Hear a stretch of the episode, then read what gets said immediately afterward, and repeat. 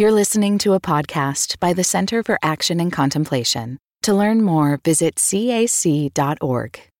Our desire is to honor and share the best parts of the Christian contemplative traditions so that this collective wisdom might serve the flourishing of humanity, all beings, and all of creation. My name is Ben Kesey, and I lead the development team at the Center for Action and Contemplation. I want to thank all of you who are generous donors, giving freely and cheerfully to make this work possible. If you've been impacted by these podcast conversations and are inspired to invest in the future of CAC's mission and work, twice per year we invite your financial support. To contribute, go to cac.org/donate to make a gift. Thank you so much. Welcome to season 2 of Another Name for Everything casual conversations with Richard Rohr, responding to listener questions from his new book, The Universal Christ, and from season one of this podcast. As mentioned previously, this podcast is recorded on the grounds of the Center for Action and Contemplation and may contain the quirky sounds of our neighborhood and setting. We are your hosts. I'm Bree Stoner. And I'm Paul Swanson. We're staff members of the Center for Action and Contemplation and students of this contemplative path trying our best to live the wisdom of this tradition amidst juggling jobs, waiting in line for the Avengers movie, and the shifting state of our world. This is the fifth of 12 weekly episodes. Today, we're tackling your questions on the theme of non duality, including and transcending, in relationships, community, and religion. We split this theme into two episodes. This is the second part of this conversation. Well, speaking of power and clergy. Would it be all right if I combined two questions? Um, all right. That that women have brought up mm. um, of feeling uh, as a as a real impediment to staying in the mm. community known as Christianity. Mm. There's a question from Laura uh, in Oregon who talks about uh, being almost a 60 year old cradle Catholic woman who's been in spiritual direction for many years. My question is, what about us and women like me? We're angry, we're hurt, we're frustrated by our church. We're in the stage of life where we feel like we're doing the work of the second half of life, but we're not even heard by our church. I have left and returned over and over again. Wow. I'm not alone. Many of my friends have left, and our daughters have left as well. Where do we go for the next 20 years? And she's referring to your statement that maybe it would take 20 years for the Catholic mm. Church to be ordaining mm. women. And Erica from Phoenix asks a similar question where she says, You know, I come from an explicitly patriarchal background uh, in Mormonism, in her case. And one of my great spiritual struggles of the last five years has been to try to rewrite the negative associations of a punitive patriarchal God in my heart and mind. As I've begun connecting with the feminine side of God through Richard's teachings about Christ's feminine soul and by participating in women's circles, I feel the lack of feminine God in my religion even more not only is the female side of God not present, but it's taboo. How can women find ways to connect with this feminine side of God while we wait the 20 to 50 years it will likely mm-hmm. take our religions to begin embracing the feminine divine while not passing on patriarchy to our kids? Both these questions were just, I mean, two examples of many, yeah. of so many women who yeah. wrote in and said, What how are we supposed to continue participating in a religion that essentially continues to dismiss us mm-hmm. and devalue us as not being equals, of not being worthy of being vessels of God? Mm. This is huge, huge. I think women need some real feminine elders. And and by that I do not mean simply seeking priesthood because priesthood, more often than not, at this point, is going to be buying this whole notion of Christianity mm-hmm. that has to go, in my opinion, in its present form. But this is why we're so eager to follow, read, allow a different pieces of theater and novels and writings and poetry written by women uh, and the, in this sifting process, women elders are going to emerge. Maya Angelou was one for many black women, didn't have to be black. Clarissa Pinkola Estes with yes, the women who run yes. with the wolves. Mm. I, another I wrote clear her one. a few months back. Um, because we can't simply think that the angry woman is the answer. Even though she must go through that, she must be allowed that, but that's still disorder. How can we allow women to go through the disorder stage of unnecessary anger, unnecessary cynicism about all patriarchy and all Christianity, and then come back with a softened heart toward everybody? That's an elder. And we have to allow such women like that to emerge. The only way they're going to emerge is by breaking the rules. and they're, they're only going to be allowed to break the rules by leaving our presently constructed Sunday system. Uh, and what they have to be careful about, and it's just my opinion, is not replicating the same system in feminine form. The, the reform we're asking for is much more radical than feminizing the Christianity we, as we have known it. And, and uh, we've seen some, I haven't seen a lot to be honest, but some first generation women priests who bought the whole system as it is and want to dress up and want to have power and want to be right. That's exactly not the gospel. But I have to say, most of the women ministers I've met have not been that way. Mm. They're doing it in a different way. They're walking a very thin path of, okay, I can wear the clothes, accept the title, do the liturgy if your denomination has that but do it in a more maternal, healing, transformative way. So have courage, women, uh, and, and go to the angry point. I think it's a necessary thing for a while, but don't stay there. And you can spot the cynic in the first 10 minutes. Yeah. You know, when their underlying energy is still cynicism, mm. need to prove I'm right, need to have my wounds feel uh, healed, uh, uh, and you can tell they haven't been healed yet. Mm-hmm. When you're still playing the victim too much, or at all, playing the victim isn't good. This is what patriarchy did to me. This is what the Catholic Church, the Baptist Church did to me. You better name that. You better feel that, you better suffer that, and you better be healed from that. Mm-hmm. So that's what I mean by disorder leading to the reordered stage. Mm-hmm. Um, these are the years where that must be allowed and that must be risked and uh, all the insecurity that comes with it. Yeah. Because now I'm not sure of a paycheck. Now I'm not sure of public status. Mm-hmm. Uh, now I'm not sure of a denomination ordaining me or affiliating with me. But again, I have met so many ordained women in the Episcopal Church, Methodist Church, who somehow walk that narrow road. They're not angry, they're healing yeah. presence, femininity at its best.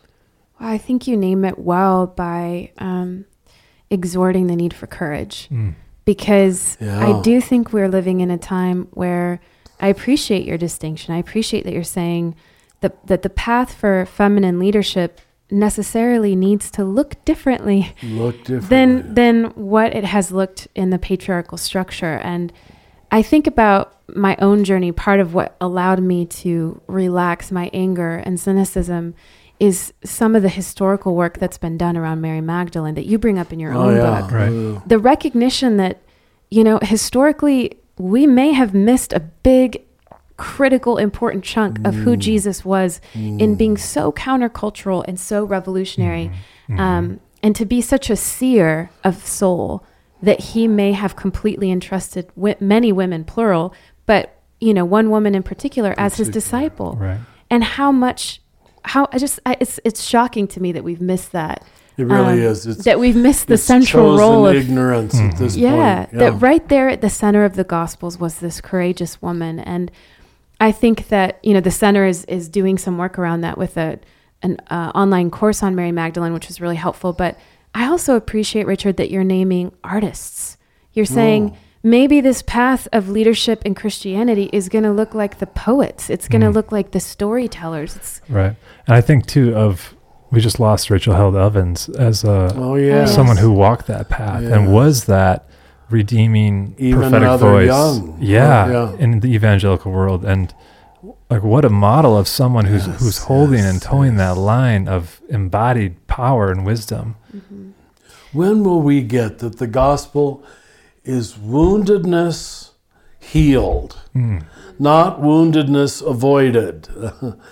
uh, and and the people who've gone into the fire and come out of it positive and hopeful again, not cynical and angry at a high level. This is the work of grace, unique work of grace. But when those women emerge in even greater numbers than they already have, I think we will have an argument for female ordination mm-hmm. that has become so strong, it will be hard to deny. Mm-hmm. I, I think we're already there. Yeah, sure. you know but and I, I think that's part of the grief of recognizing that institutions are too slow and they are Yes. as you've said too big to mm. fail but i find so much hope in the examples of women who are leading in a different way and also just to address the concern of one of the questions about how do we not pass it on to our kids i think that um, the invitation to courage richard is what allows me as a mother to imagine new ways of talking about the gospel with my kids new ways of of allowing them to experience God in nature, which is inherently feminine, um, to ma- Mother Earth. To make a point to refer to God in, in many pronouns. I mean, these are all small steps that we can take as parents, but I think they make such a huge impact in the long term. Um, having just recently celebrated Easter with my kids, the fact that uh, there was a Mary Magdalene movie that came out right around the same time, Oh, yeah. it was just amazing because I sat and watched it with my kids, and they Did now you, your little Yes. boys watched yes, it, huh? they did. Oh. Yeah, and um,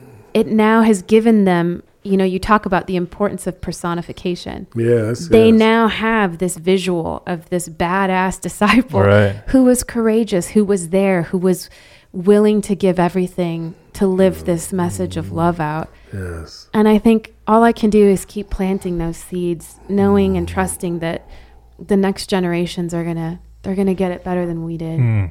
hmm hmm I think there's a message too to the the men as well that this is not just the mantle that that women be, should be taken up on their own. That men also need to support and at times step down, Get out of the way. Yeah. Yeah. to be able to to allow a flourishing.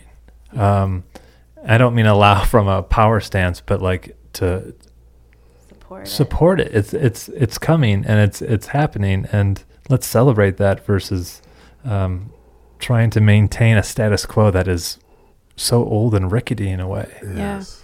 And I think, uh, kind of as a final point to this to this Well, topic, good points. Go is- ahead. Go ahead. is the recognition of um, the fact that patriarchy hurts us all. In other words, Oh, this including is- the patriarch. yes, it's Yes. in- Maybe most especially. yes, and I, I think that's an important part of our healing um, and and our hopefully our cultural transitioning is to see the wounds that have been created in this for men as well. Mm-hmm. the limitations and the storylines and the damage that it creates for everybody. And I think that's also part of what allows us to relax from the grief and the pain Mm. that we carry um, toward our uh, institutional churches. Yeah, that'll preach. Mm. Um, and so shifting with these kind of ideas of new leadership and new flourishing, uh, there's a question from Patty about community. She says, in this episode where you talked about the church, it often isn't. I often don't see the universal Christ, and many people. Wait, how am I saying this? Maybe it's just the way it's written. Let me start over. You talked about how the church often doesn't see the universal Christ. and Yeah. that many people aren't church that who aren't churched do. Yes, Yeah, that's right. Okay, there there, we go. go. Yeah. So many people in the church don't see the universal Christ, and many people who aren't churched do. Do. I want to know how do we find community with others who see and love the universal Christ? I think community is important, and my experience at the conference, I'm guessing she's re- referencing the Universal Christ Conference, confirmed that confirmed that intuition. But when I returned to my rural area, I was without much support.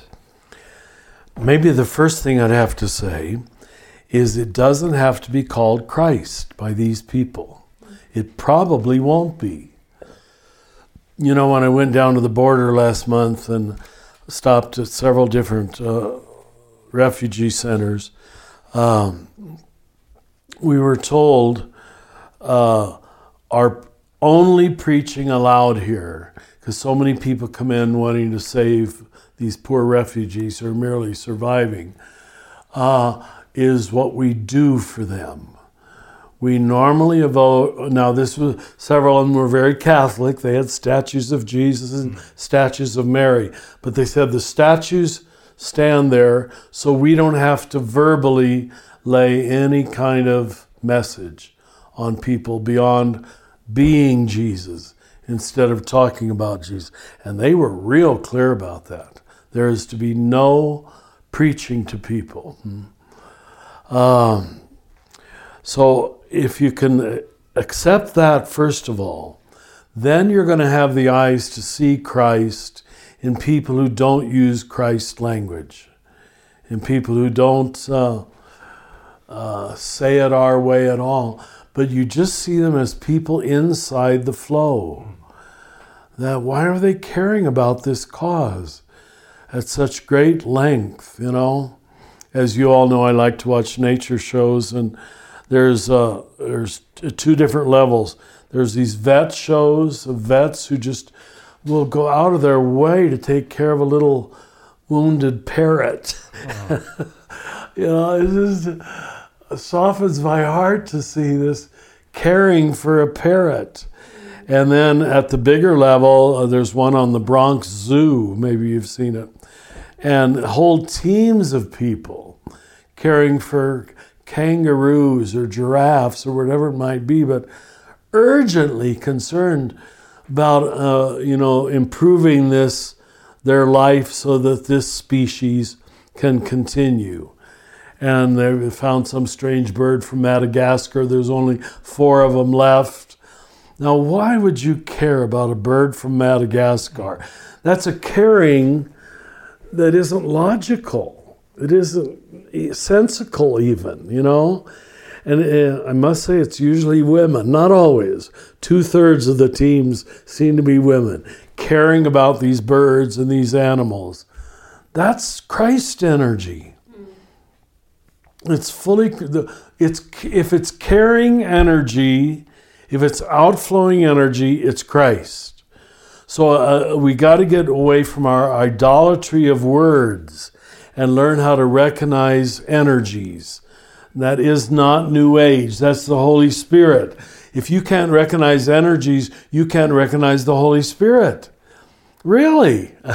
Why are we, we're tied to our words and people who use our words. So um, I think that's the best answer I can give to that.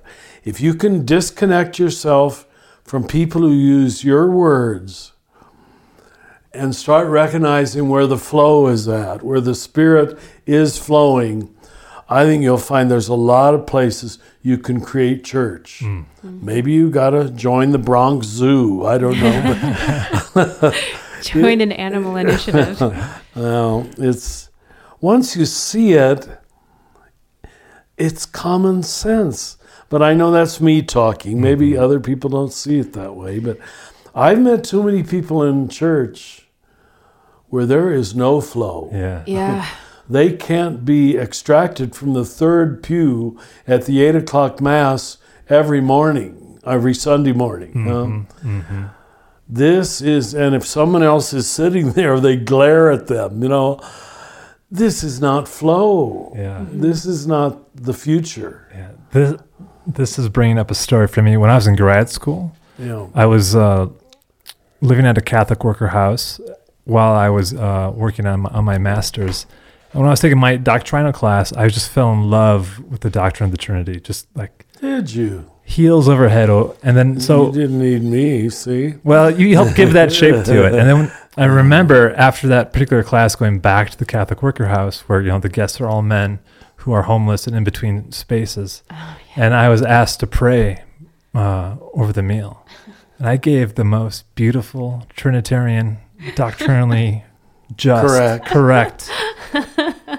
and after I was done, one of the guests said to me, Paul, do you know what I pray for? I was like, oh, I, I really touched his heart. You know, like the Trinity just flowing through me to him. and he said, I pray that my boss gets killed this weekend because of the oppressive work that she was putting on him. Mm. And what I recognized in that moment was I was letting the language, even though it was all correct, Sure. but I was not in the flow with him. Yeah, I was trying to prove way to put it. my Yeah. language and put it upon him versus just participating where mm. we were at in that mm. flow. And it was like that lesson of the Trinity Yeah. hit me in the face harder than anything else I learned in any classroom. I remember a similar experience as a young priest using the word glory. Uh, And someone said to me, You know, nobody uses that word. what does it mean, glory? Uh, I said, Yeah, I guess it isn't helpful. And he wasn't being unkind or anything, Yeah. but we don't know what you're talking about when you talk about glory. Maybe they, you say they should, but you, you, to love people is to accept them where they're at. Nothing else is going to feel like love. Mm-hmm. So, do you really care for that person or do you not? Is your job to get them where you're at or to meet them where they're at? And I think that's the reason Jesus has his ministry all being itinerant, on the move, not setting up an office and hanging a shingle so you come to us. I mean, this is pretty clear in the whole New Testament. Mm-hmm. He is on the road moving into different worlds. And our notion of church is just the opposite. We build a big building, come to us. And I'm not saying that makes it wrong, but it's created a mindset that we've got it and you don't. And come to us and we'll give it to you like it's a, a product. Oh, I don't know how we're going to turn this around. It's already being turned around in the 12 step movement, mm. in, in so many these smaller movements that care about the growth and the change and the healing of people. Mm. Yeah. This brings up a, a question about our, our preciousness about our religious institution, though. You know, in some ways, it's like, how do we maintain the edge of the inside while moving forward and letting go of, of some of what hasn't been as helpful? Um, how do we how do we create community in a new way? I guess. And Paul uh, from the UK asks that question. He says, "I think the next step forward for contemplatives is developing community." I think it is so important that we do this, however, without falling into traps of formalized religion, helping, praying, eating, spiritual di- direction, socializing with each other. Has Father Richard any suggestions how this could be implicated?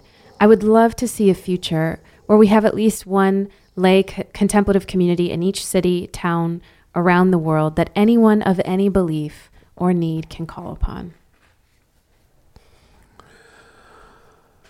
As long as that contemplative community is encouraging people to help pray, eat, spiritually direct people in other communities instead mm. of the whole goal being come and join our community. Yeah. You know, this is very ironic. How does God, the only church in the world where I ever preached where there are a whole bunch of Muslims in full dress sitting in the front row were, was in Leeds, England, where this man is from. And it was due to the wonderful minister who was there who himself loved uh, Islamic people and went to their services. And he said, You don't need to be afraid of Richard Rohr. And there they were. But I have to admit, I was a little intimidated. Although he told him, You don't need to be afraid of them. But the full outfits, uh, this was not my world that I was familiar with. And I, I still was afraid I'd use words that would offend them or use words that they wouldn't understand. But it was in the very city that, that Paul is from here. How interesting. So, what if we had churches that really gave as our commission next Sunday, don't come back here, but you go to the Methodist, you go to the Lutheran, you go to the mosque, and that's your church next week. If we could, as ministers, legitimate that, wow. Uh, until we start meeting the other, I, I don't know what good religion is going to do for the world. Mm-hmm. It's always creating these closed groups. And I know we all like our closed group, but this isn't getting us anywhere. It really isn't. So Paul is asking the right question.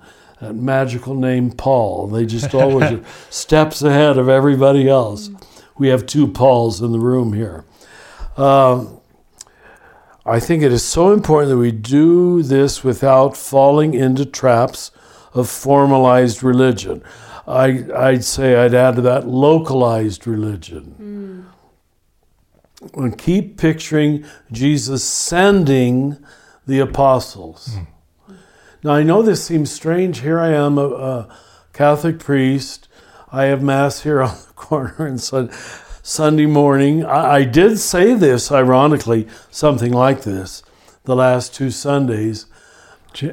Go I, ahead. I was recording something with Jim Finley for the Living School the other week, and he said, you know, when you start following that Christ energy, you start seeing what Rahner called hidden Christians everywhere. Yes. But you also have to be okay with the fact that Hindus might be seeing you as a, a hidden Hindu hidden in Hindu. that same way, where you can honor the way that they see you. Well, well, hopefully they can honor the way that you are seeing them participate in that same mystery. Mm-hmm.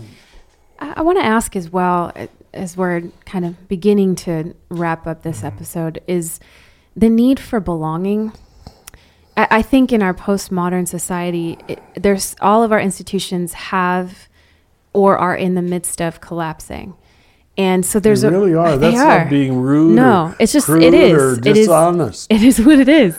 But I think it, that part of what's happening then is that there's a real absence of communities of belonging and people are craving that they're missing that. Craving that. They're hearkening back in a nostalgic way to the days when church was church and community was community. Yes. and so i think i just want to name that to say that i think this is a very real need that we have as human beings um, and that we're in a liminal space where that need isn't directly or uh, clearly met in the ways that it was before. Mm-hmm.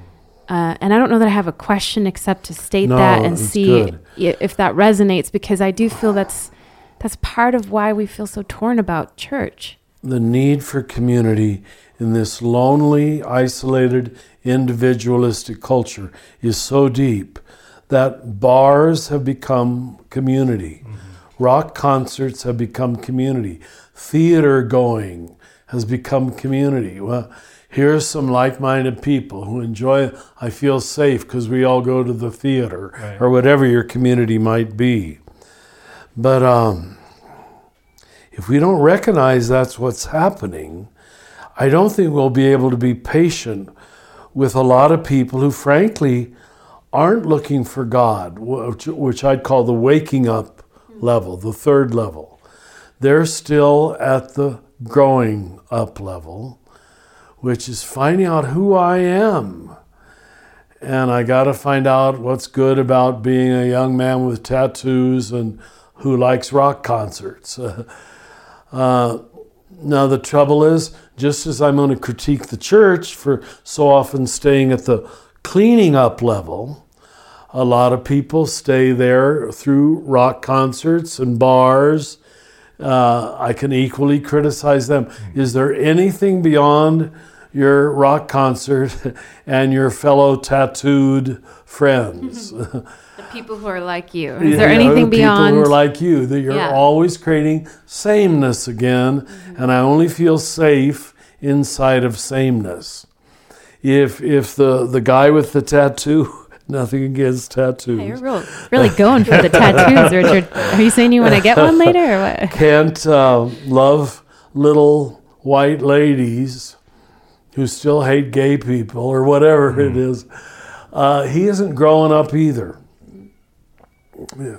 So we've got to preach this same universal Christ this same universal gospel to, equally to everybody. Mm-hmm. And it's equally offensive to all of us because it tells us to meet the other. And it's in meeting the other that you meet the Christ when you allow him to be precisely other and don't try and to pulling him into we, uh, into me, excuse me, or we. And knowing that we is just usually an extension of me. Yeah.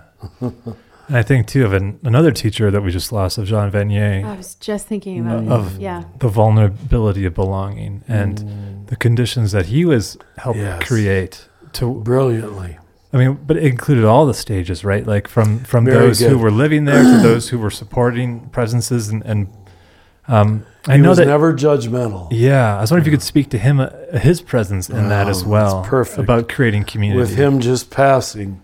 I, did, I told you, didn't I? I lived with him for a week. yeah, Yeah, yeah, yeah. and I saw that holiness, that humility, that receptivity.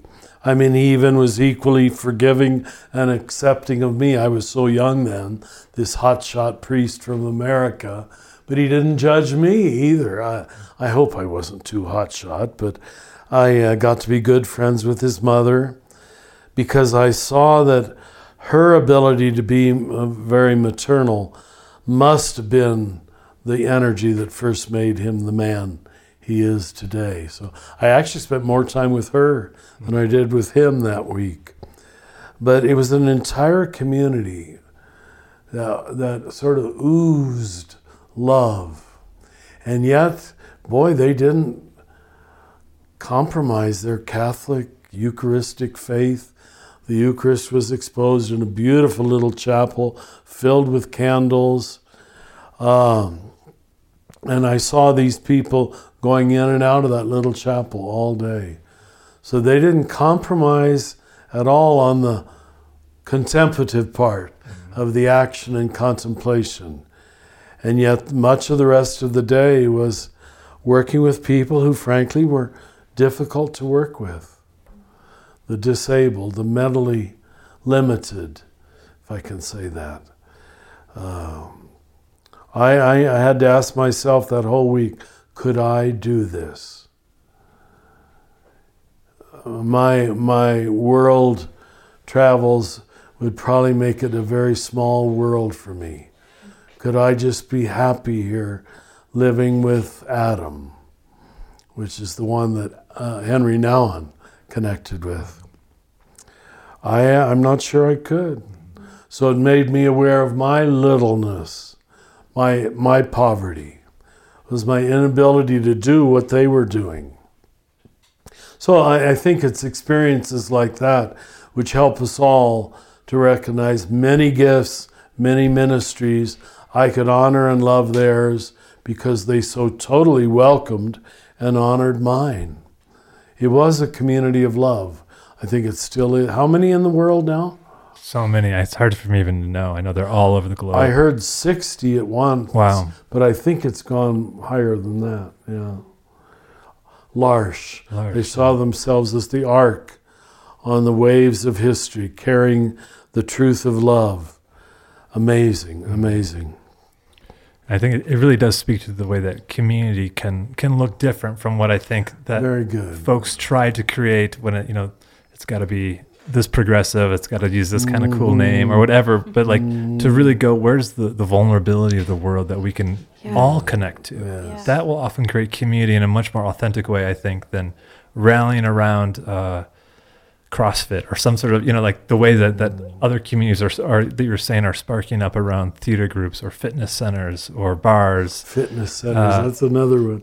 There's something that, that's really true about going to the vulnerable places that brings Right. together. Well, and it just is such a um, an embodiment of Jesus's entire message, which is the kingdom of God is is encountered in the purity of love experienced with the other, and the other being those who are most marginalized and excluded from our society, those who are most vulnerable, have so much to teach us, and they have so much to gift us with in terms of the eyes to see, the hearts to perceive, and um, uh, the capacity to live in a completely different way, like to rewire how we think. You know, I think that my own um, limited experiences of those kinds of encounters have uh, rendered me a completely different person than who I was before, and that that that is the the wonder of um, of that connecting to the other. And I appreciate the distinction you're making, Richard, which is that, you know, popular community is oriented entirely toward how can I find the people who are exactly like yeah. me. Self growth. And I, yeah. I think what you're saying is that like let's not make the same mistake with this mm. concept of the universal Christ or even contemplation. Mm. Let's not just run toward everybody who's like us. You know, if, if you're a millennial listening to this, don't just run to the other millennials who are reading the Universal Christ and mm. want to have a prayer sit. Mm. Like how can we move toward um, inclusion of otherness as what we're doing? When we make the doorway vulnerability, let's just use that word. This is what Francis was trying to do by going down and living with the lepers. You gather a completely different kind of clientele. And I'm not accusing megachurches, but I do almost have to use that as a contrast when it's all beautiful, white, successful, singing, happy people, the doorway is pretty wide. Uh, and I'm not saying those are bad people, but you're going to get a whole different notion of church. Mm-hmm. When you make it the access point, what we Franciscans called poverty, uh, you gather some mighty people and I know the large communities I've visited, that's what I've met. Really solid people just sitting there with depth and beauty and conviction, invariably non judgmental, invariably not need of being showy.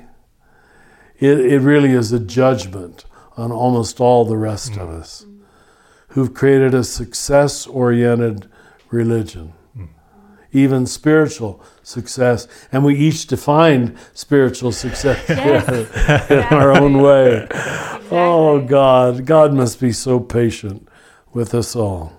Yeah. In, in light of this conversation and thinking about the collective and, and how do we speak to this universal Christ in a way that can, can unify, um, this question was interesting. It came from Claudia in Kansas City about a new cre- about a new creed. As I study more of your work, Richard, I get more unhappy with reciting the Nicene Creed at church. Have you thought about writing a creed that better expresses what it means to believe in the universal Christ? Or is there a creed out there that you like? What are your thoughts? No, no. Do it. Do it. oh, I can totally agree just this past Sunday, they just mumbled through the Nicene Creed as fast as they could. So I know this is having no effect on them or the world. It's just a lesson memorized, as Jesus says. And yet, the point of a creed is unity. So she's probably asking a legitimate question Are there a set of words? That would allow people to unify. I, I think, if I can dare say this as a Franciscan, I think for much of the Christian world, the so called prayer of St. Francis is one of those. Mm. It's just, there's nothing in here I can disagree with. There's nothing in here that I can't say isn't the gospel. Lord, make me an instrument of your peace. Not trying to get people to join my Franciscan club, but it's going to have to be of that nature. It won't be appealing to the head, but to the behavior and the heart. Mm-hmm. And that's what the peace prayer of St. Francis does. It's just, why would anybody fight this? Mm-hmm. But when you have words like consubstantial with the Father, oh my God. Uh, it's like, please don't do this to humanity. Mm-hmm. You don't care about the person living in a little village in Africa or Latin America, or you wouldn't talk that way. Mm-hmm. So, this is a creed for theologians, which they have a right to have. Mm-hmm. And may I You make know. the distinction? It's a creed for male theologians. Yeah, that's right too. you know, I mean, I, that's I, absolutely true. I Yeah. remember being at a conference with Ilia Delio where we were talking about the the potentiality of the future of Christianity and evolution and where this could all go. And it was this wild, uh, life giving experience of um, imagining what could be possible. What could this look like? What if we need to let go of certain aspects of our religiosity? What if we don't need to be precious about our creeds and our words? precious. you know and then we Yeah. ended the whole thing with a catholic service where the, the nicene creed was being Recited. was being recited and i just stood there and i couldn't do it i couldn't do it and i was just looking at ilia and she was saying it because she's you know ilia and she's good and non-dual whatever and she's looking at me and she, she kind of winked like knowing mm-hmm, like mm-hmm. you know and i think in some ways what i feel claudia pointing at is the fact that we forget that we're participating in this tradition mm. we in our creeds uh, sometimes put a period at the end of the sentence that isn't really there. Mm. Maybe we do need to write new creeds. Maybe we do need to let the old creeds go. Maybe creeds aren't helpful. Maybe it's poetry that will say it better with the mm. language of the heart. Mm-hmm. But either way, what I feel is that sense of there could be more. We could we might have something else to say now Sure. that there's more of us involved. I, I even think it was it Gandhi who would read the Sermon on the Mount every morning. Uh, right? Really? Something like, like I know he loved it. yeah. ways to highlight other things Wow. as ways that we can speak to the heart and the body and the Yes, mind that help us integrate Yes. these core themes, right? Well, the only time the Nicene Creed rang true to me was my first visit to Rome. Talk about the ultimate establishment church. And I went into this mammoth church, and the huge organ was playing Credo in Unum Deum. I believe in one God. And I was surrounded by Asians and Africans and Americans, the Latinos, and someone with tears. I believe in. It was just such a mar. This is Catholicism. You know, it, it was James Joyce who was the who said Catholicism is here comes everybody. Now that, that kind of Catholicism, I uh, needs now to be named as Catholic, and not in a mental way. But it, this is monotheism at its best. I believe in one God. Oh, it was beautiful. Just beautiful, precisely because the church was filled with people from all over the world, you know. But then we probably all went back to our parochial little churches in Columbia and Indiana. That's the way it works. God is so patient. But uh, thanks, Claudia, for saying this. You know, I'm from close to Kansas City, so you're my kind of world. Well, thanks, Richard, Yeah. uh, for walking around all these different themes and as we try to imagine what we can be and the potential of how we can participate in the universal Christ. Thanks for being Mm. such a lightning rod and, and, and wisdom keeper and seeker with us. We really appreciate it. I hope it helps somebody. That's all I can ever say. Mm. I hope it helps somebody. Thank you for being such good somebodies. Thank you. Thanks, Richard. And that's it for today's episode of Another Name for Everything with Richard Rohr. This podcast is produced by the Center for Action and Contemplation, thanks to the generosity of our donors. The beautiful music you're listening to is provided by Birdtalker. If you're enjoying this podcast, consider rating it, writing a review, or sharing it with a friend to help create a bigger and more inclusive community. To learn more about Father Richard and to receive his free daily meditations in your electronic mailbox, visit cac.org. To learn more about the themes of the Universal Christ, visit universalchrist.org. From the high desert of New Mexico, we wish you peace and every good.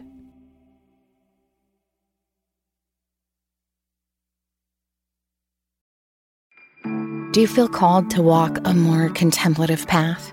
The Center for Action and Contemplation is an educational nonprofit supporting the journey of inner transformation. Our programs and resources will help grow your consciousness, deepen your prayer practice, and strengthen your compassionate engagement with the world. Learn more about our resources, such as publications, podcasts, email series, and events at www.cac.org.